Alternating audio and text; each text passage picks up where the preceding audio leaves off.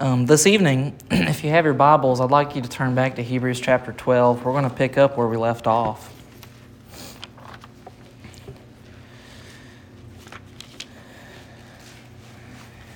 This morning was a tough sermon. I um, and you guys didn't even get all of it. Maybe that was God's providence protecting you from everything that I studied this week. It was a tough sermon to talk about God disciplining us as children, that we should want it. I remember um, that we should look forward to it. There's a lot to unpack there, and a lot that I wasn't able to preach on. I want to trust God in that, and we're going to move on.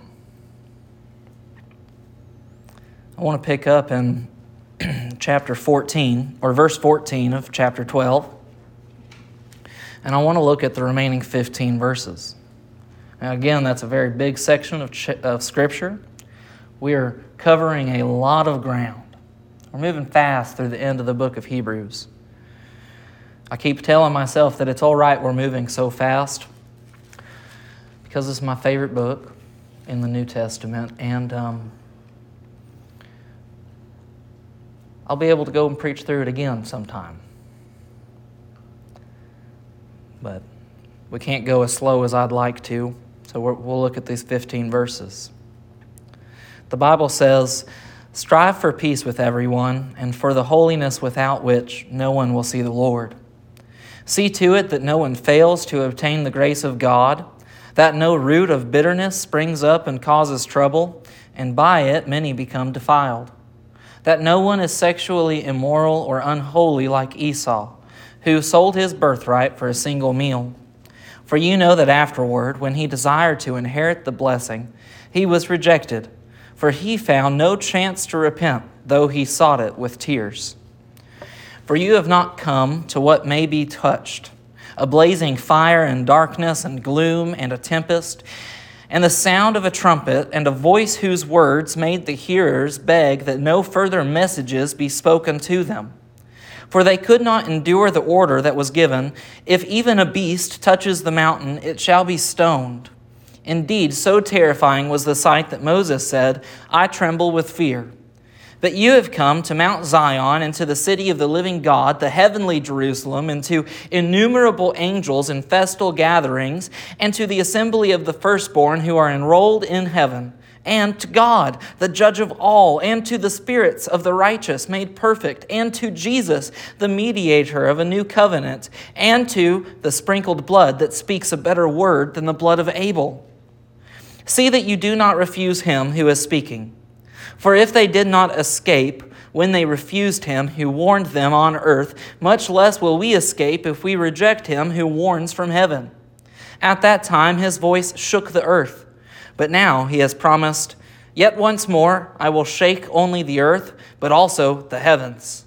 This phrase, yet once more, indicates the removal of things that are shaken, that is, things that have been made in order that the things that cannot be shaken may remain.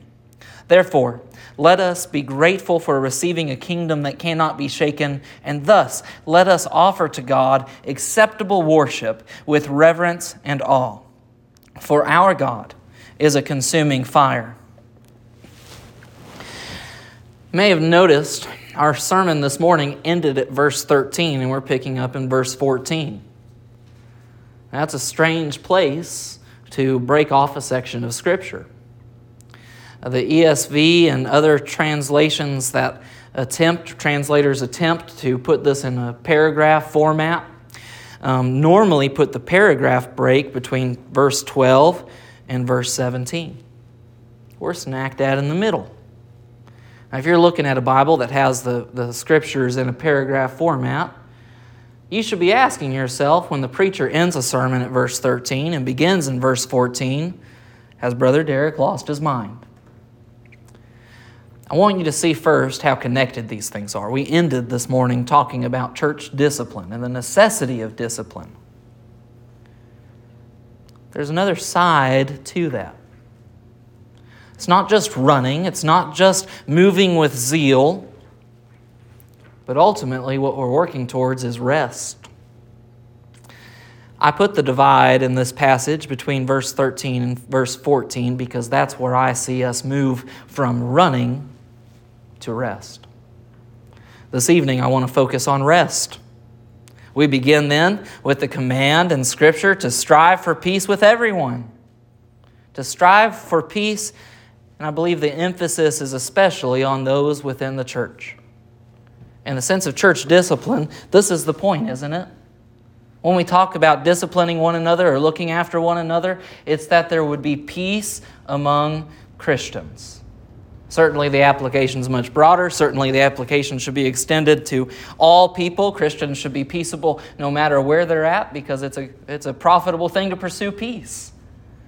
But the emphasis is definitely between Christians.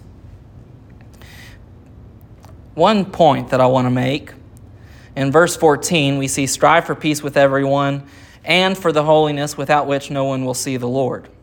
I'm reading from the English Standard Version. I know some of you are using the King James Version. Hopefully, we have other Bible translations floating around. There's one thing that English isn't able to pick up on that the Greek does a fine job of emphasizing here. I won't dive too much into the nerdiness of it, but striving for peace and holiness are not separate phrases.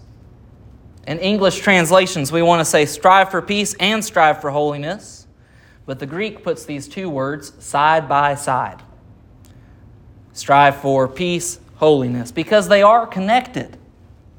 And this is the point that we should take away.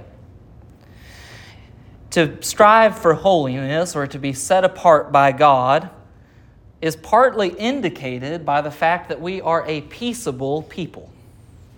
What makes Christians so remarkable, so holy, so set apart for God that people are able to observe their holiness? We're able to observe it because they live at peace with one another. Where else in the world do you see that? Where else in the world do you see peace among different people with different backgrounds? Paul uses repeatedly the illustration that the church is to be made up of slave, free, Scythian, Greek, male, female, rich, poor. And all these people are living at peace with one another. This is a hallmark. This is a mark that indicates the authenticity of the church. This is a mark that indicates that the church is the real deal because they're notably different, because despite all of the differences that exist between them, they are at peace with one another because they strive for peace with one another. The warning falls that without which, without striving for peace, without holiness, without being set apart from God, if you look at verse 14, no one will be able to see the Lord. This is a stirring, mm, provoking phrase and commandment. It comes not just with the command as to what we are to do, but it also comes with a promise. Assumingly, or implied by this text, if we strive for peace and we live holy lives, then we will be able to see the Lord. Now, this is all connected to what Jesus said in Matthew 5 8 that no one has the right to expect that a vision of God will be given to them without meeting the qualification. Because Jesus said, that the pure in heart will see God. In order to see God, we must have a pure heart, striving for peace, living holy lives. Verse 15 begins See to it. See to it. An interesting word. Normally, we would expect to say, hey, make sure that you do this. But in verse 15, the text says, See to it that. The word here is episkopos. Episkopos. Now, why am I jumping into the Greek? Am I here just to waste your time or pull your leg? You guys have heard of Episcopalians, right? You've heard of Episcopalians, so named because in an Episcopal church, they believe that there should be a bishop or an overseer over multiple churches. It's a reference to the way that the church is structured. In the Bible, there's three words for pastors that we commonly refer to the office of pastor poimen, episkopos, and presbyteros. Elder, bishop or overseer, and shepherd. The word episkopos means overseer, bishop, someone that watches over a long group. In verse 15, when our author says, See to it that, he is saying that you have a responsibility to oversee the church members that you live in community with. See to it that no one fails to obtain the grace of God. Make note that I, while I said that this is a word that commonly refers to the office of pastor, the command is given to the whole church here.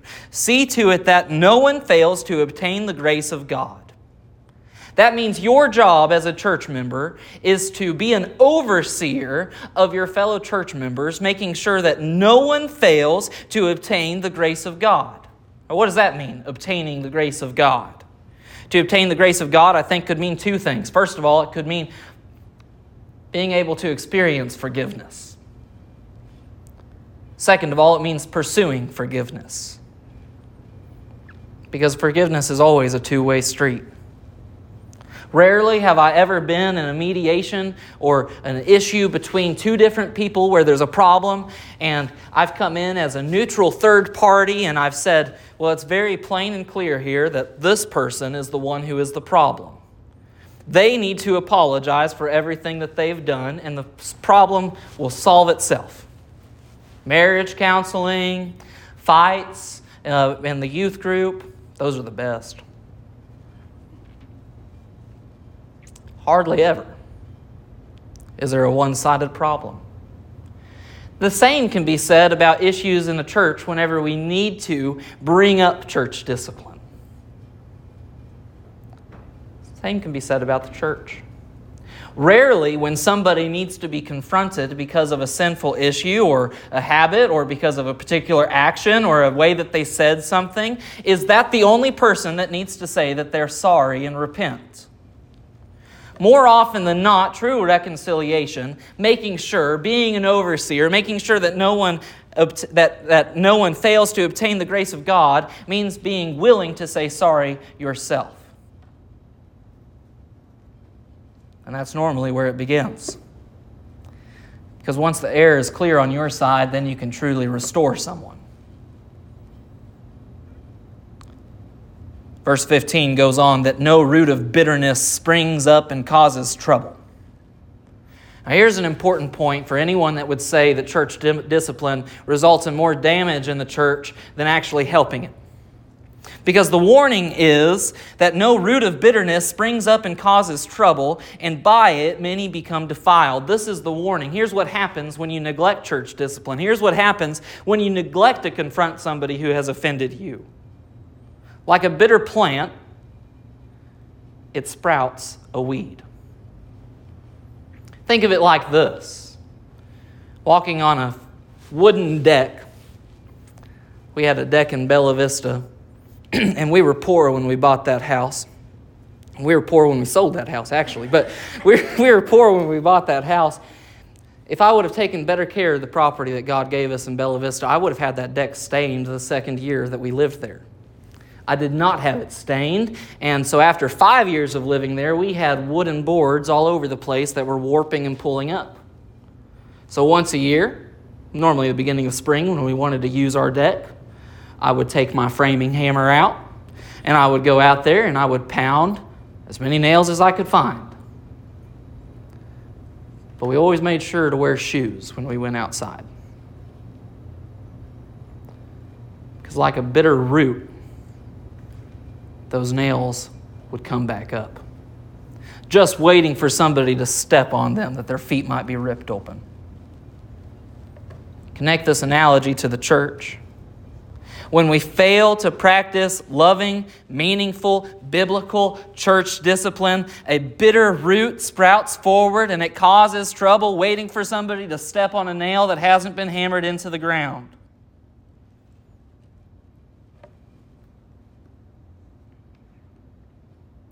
As we look at the command to make sure that no one is able to fail meeting or oh, to make sure that no one fails to obtain the grace that God of God. Let me ask a simple question. What is the limit of God's grace? Does it have any limits? Does Paul write in Ephesians chapter 4 what is the depth, what is the height, what is the breadth of your love? His grace abounds more than we could possibly understand. It is given to us in an abundance, an insurmountable, an untappable amount of grace is poured out to His loving children. What is the limit of God's grace then? Because I would say there is a limit to it. It's how much of it are you willing to accept? How much of it are you willing to embrace? It's all there for the taking. Will you take it? Such is the grace of God. What do you mean by that? How much are you willing to? Well, if you apply it to church discipline, then it's how much are you willing to forgive somebody? How much are you willing to accept somebody's forgiveness towards you? Or are you going to leave things unturned and leave secrets and make it turn into a bitter root so that it would come up and it would always be a festering problem that you never talked about?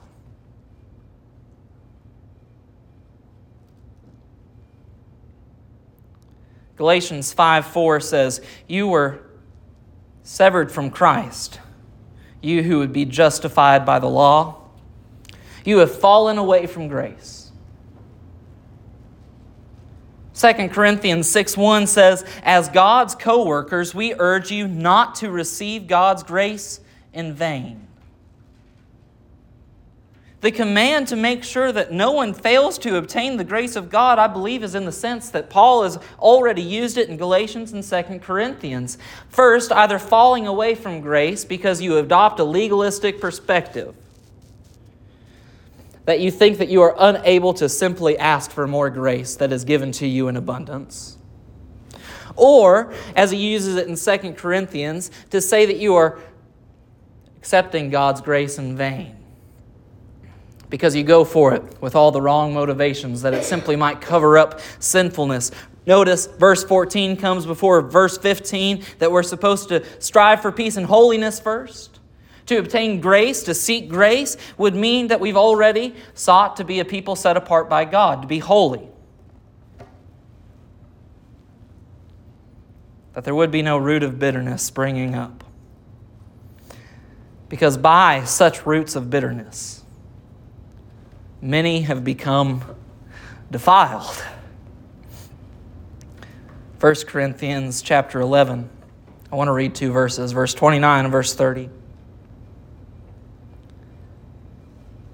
But first, 1 Corinthians chapter 11 points to the Lord's Supper.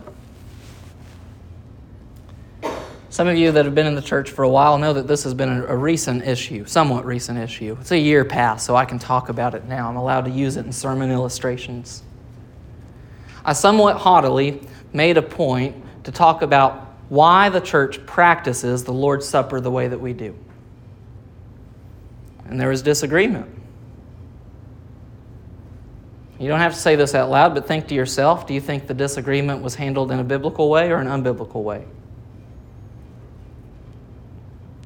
Did we take care of a bitter root and make sure that it's not going to come back up again?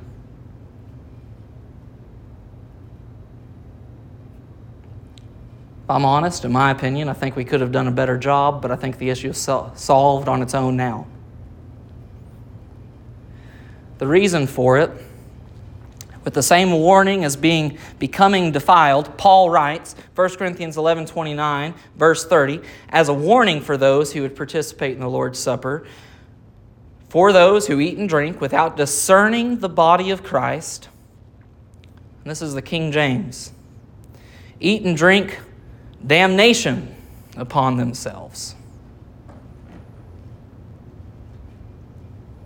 This is why many among you are weak and sick, and a number of you have fallen asleep.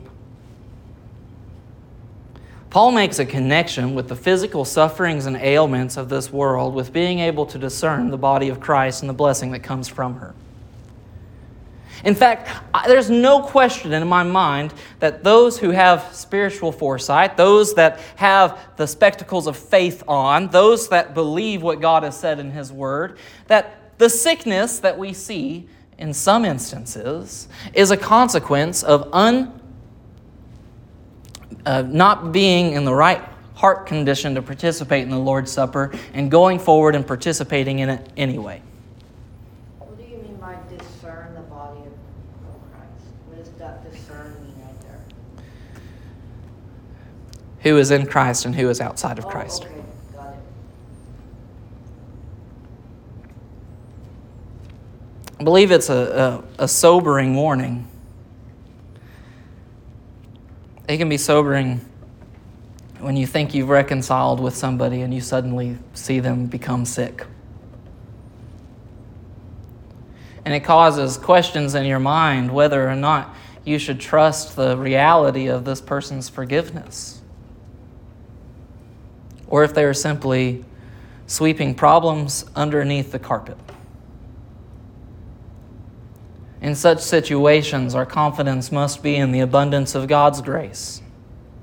To trust that if we have done what we need to do to strive for peace, that we should not also be the one who brings the problem back up, but that we should remain humble and ready to repent if anything is brought to our attention in our own failing,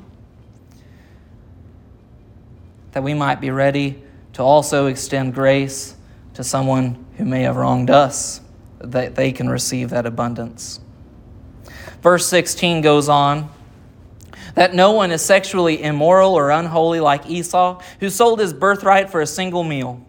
For you know that afterward, when he desired to inherit the blessing, he was rejected, for he found no chance to repent, though he sought it with tears. Now, those of you interested in this, go scour the Old Testament and find the place in the Bible where you find a recorded instance of Esau in tears. Hopefully, you're better at studying the Bible than I am. I couldn't find it.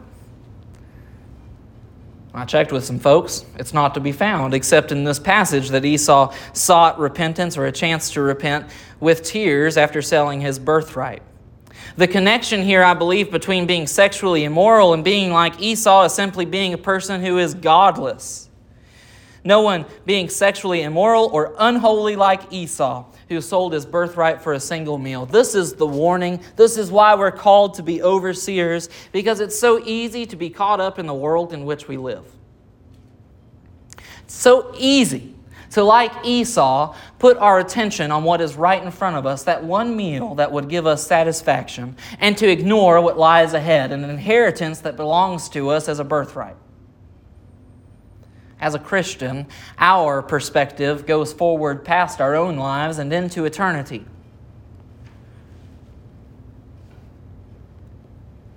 We seek what is beyond. We do not negotiate, we do not capitulate, we do not succumb to simply meeting the earthly satisfactions that are before us. Now, I said that the focus of these next pass or the verses that we've just looked at are on rest. And it seems like all I've done is preach more on church discipline. Well, this is the beauty of it.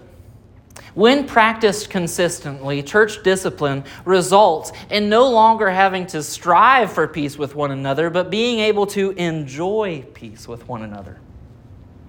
Church discipline results in what should only be considered a utopian depiction of the nature of the church. And by the way, if you're reading your Bibles, the nature of the church should look a lot like a utopia because it's God's kingdom. It is a utopia. Perfect, without blemish. The connection is found in verses 18 as we look not just at the state of rest, but the state of refocusing that we have, not being like Esau, a godless person, but rather pursuing what lies before us.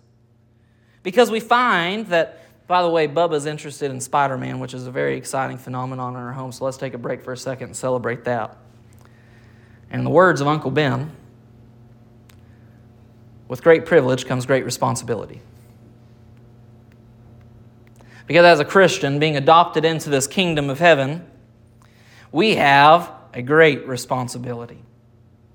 Our author compares and contrasts the Old Covenant system, the nature of Israel, whenever Moses was on Mount Sinai and the covenant of God was being extended to the people of Israel. He, he makes a reference here to the fear that befell the Israelites as they told Moses, Have God not speak to us anymore because what man has heard God and lived? We can't hear him anymore. For you have not come to what may be touched. A blazing fire and darkness and gloom and a tempest and the sound of a trumpet and the voice whose words made the hearers beg that no further message be spoken to them, for they could not endure the order that was given.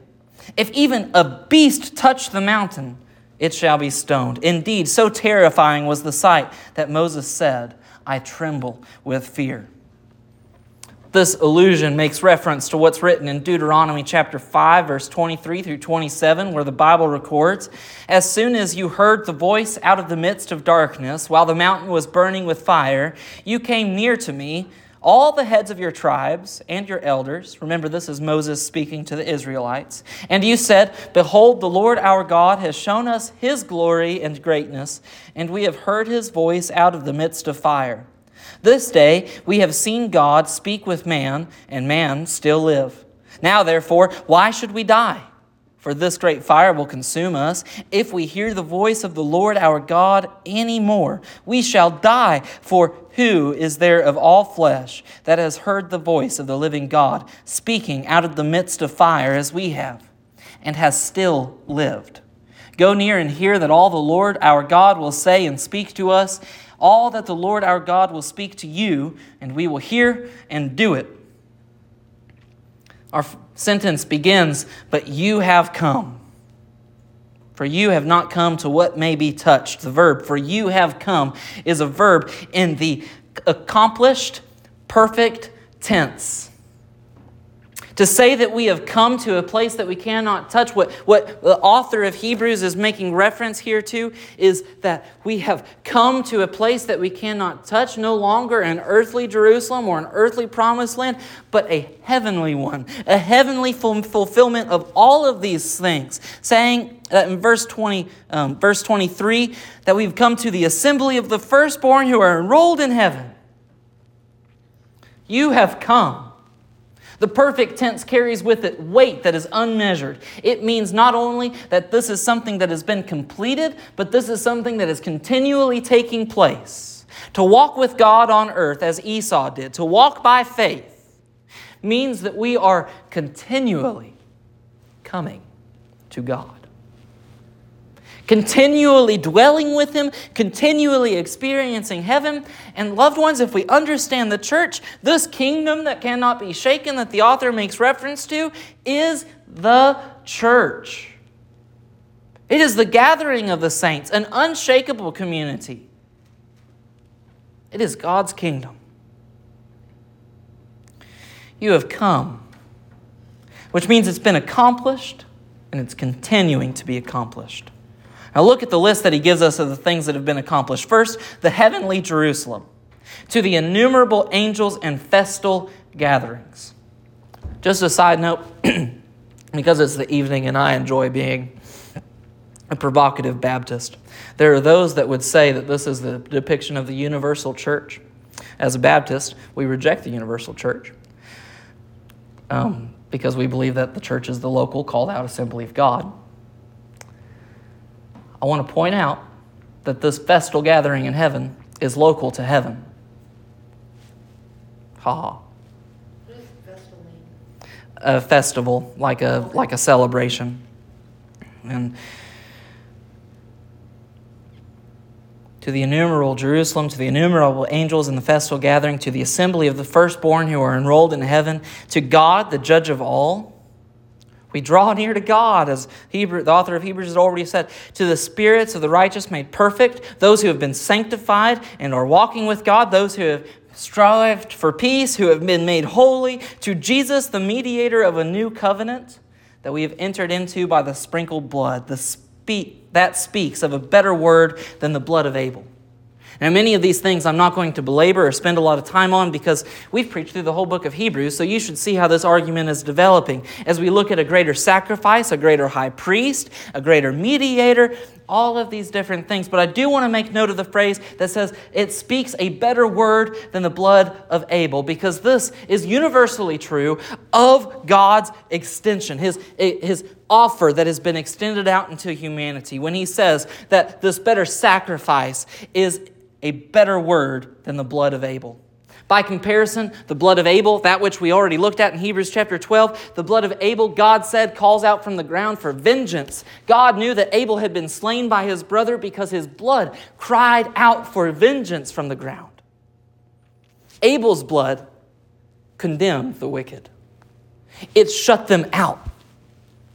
But the blood of Christ, even though he was slain in a similar way, even though he suffered scornfully and mocking all of the things that he suffered at the hands of his own creation, his blood does not shut the wicked out, but it calls the wicked in. It brings them in, it draws them in, speaking a better word that they could be a part of the community, that his blood could cover their sinfulness.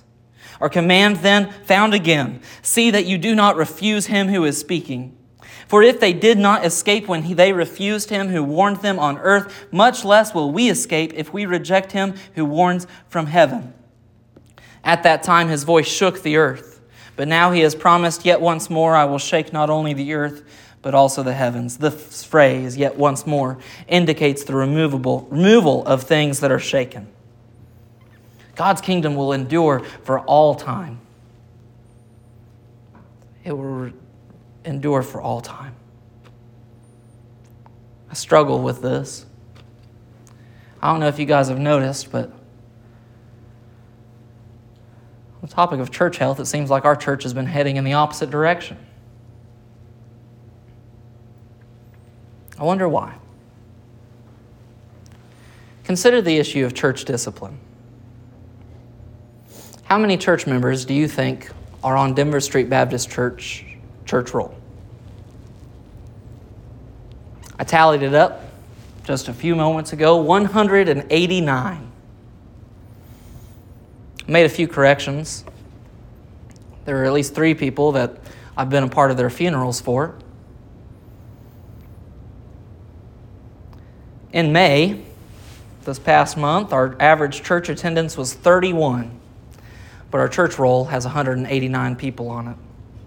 The month before, our church average attendance on Sunday morning was 34.4, but our church roll had 189 members on it. Our highest church attendance since I've been here, I came in 2020, was 88 on Easter Sunday in 2022. I have to ask when we look at the kingdom of heaven, do we believe that it is so real that we're a part of it now? I don't ask that just to provoke you or just to make you um, agree with me. Maybe it doesn't help my case at all, and that's fine too. Do we believe that we are a part of the kingdom of heaven now? That we have a responsibility to be overseers for those that we have been called into community with? Do we care about the 189 people that we cared enough to write their names in a book? Or are we okay with them not being here? Are we okay with them having moved away however many years ago and never joining another local New Testament church? Because if you cared about somebody that moved away and you haven't seen them in a while and you really did care about them, what I think you would actually do is you would call them and you would say, Are you having difficulty finding a church? And if they were having difficulty finding a church, maybe you'd be spurned even further for the kingdom of God to call the missions office and say, Why don't we have a church planter in that part of the country? And then when they say, Because the laborers are few, perhaps even your heart would be said, well, we already know we have one church member there. Why don't we send three or four more? And we'll give them a church to go to. The way the kingdom of God is supposed to work is that we're supposed to care about one another. What makes the New Jerusalem so remarkable? What makes it unshakable? Notice that he's making reference to things that you cannot touch, verse 18, things that you cannot touch. What can you not touch but your relationship with the people that you've been called into a community with? It is unshakable in the kingdom of God. You are brothers and sisters, regardless of whether you would obey the commands of Scripture. Your relationship is unshakable. What makes the New Jerusalem so amazing? that we're not going to have any struggle living in peace with one another when we're brought into glory. What makes it so remarkable is that God's comfort is going to be upon us as we look at this festal gathering, being able to celebrate everything that God has given us. Our, do we believe that our, our relationships are a part of this unshakable kingdom, or is that just Brother Derek's conjecture into this passage? You'll have to figure out how to apply that to your life on your own.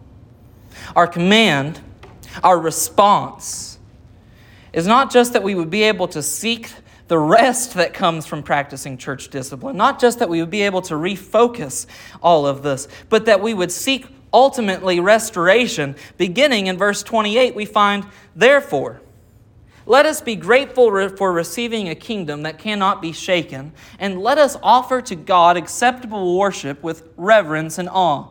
For our God is a consuming fire.